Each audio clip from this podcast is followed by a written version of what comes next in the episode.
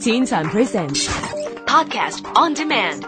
Log on to podcast.rthk.hk. Teen Time Podcast on Demand.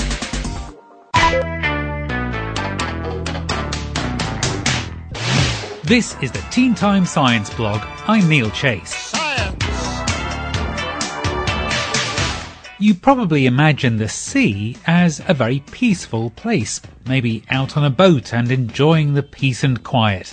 However, if you are a sea creature, it can be a very noisy place, and that noise is really hard to get away from. Of course, the noise is man-made and is from ships all around the world. The noisiest areas are concentrated in the busiest shipping lanes, like the ones between Europe and the United States. There has been some new research on the noise levels in those areas, and they are very high. The creatures most affected by this sound pollution, and yes, it really is a type of pollution, are whales, who use sounds to communicate to each other over huge distances.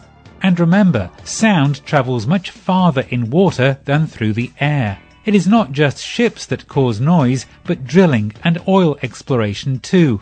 At the moment, there doesn't seem to be any compromise possible to reduce the noise in the ocean, and we can't say how that will affect the habits of whales in the years ahead, but it certainly won't be good news.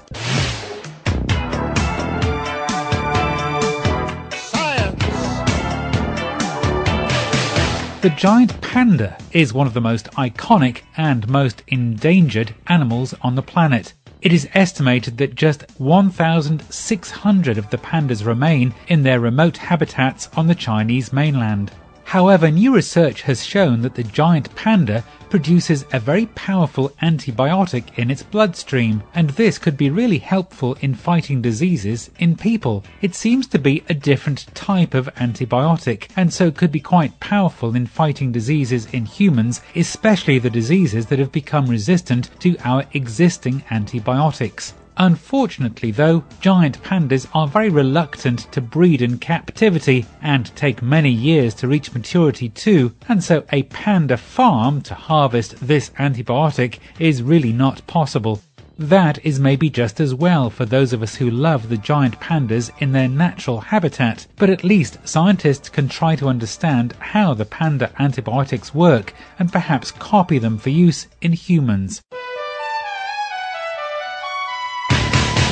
There was positive progress in building reusable space rockets recently. Ever since the NASA Space Shuttle fleet was retired last year, there are now no space rockets that can be reused over again. However, that objective came one step closer a couple of weeks ago with the testing of a new rocket by the American company SpaceX. They successfully tested a rocket that could take off and land vertically and so without having to land in the same way as a plane does. The rocket only lifted several meters into the air, but this new type of reusable rocket is hoped to become one of the main ways to make space travel more affordable and to get supplies to the International Space Station. Tests on the new rocket are continuing.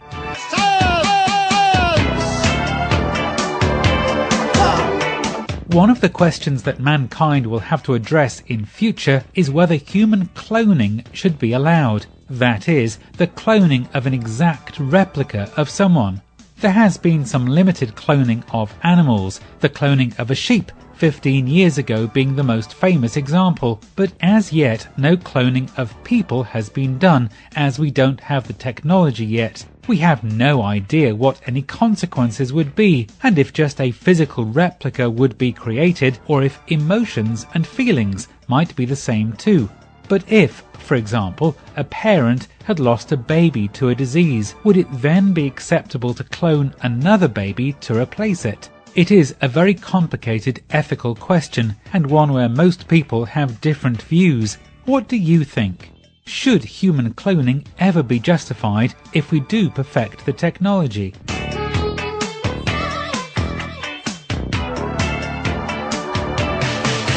If you go back in time to the age of the dinosaur and at that time wanted to eat dinosaur meat, then how would it taste? Although we couldn't ever say for sure, scientists have tried to compare the types of meat from animals today with the evidence of dinosaurs from millions of years ago. They believe that dinosaurs that ran a lot and had strong back legs might be the type that would provide the tastiest meat. Also, the type of flying raptor type dinosaur might have had a taste like strong chicken too. Dinosaurs with very long necks might also have tasted good too, as that neck meat could have had a strong flavour. However, would a T Rex taste any good? Scientists say probably not, as their eating habits were not very good, and so the meat would not have been very good either, which is maybe just as well.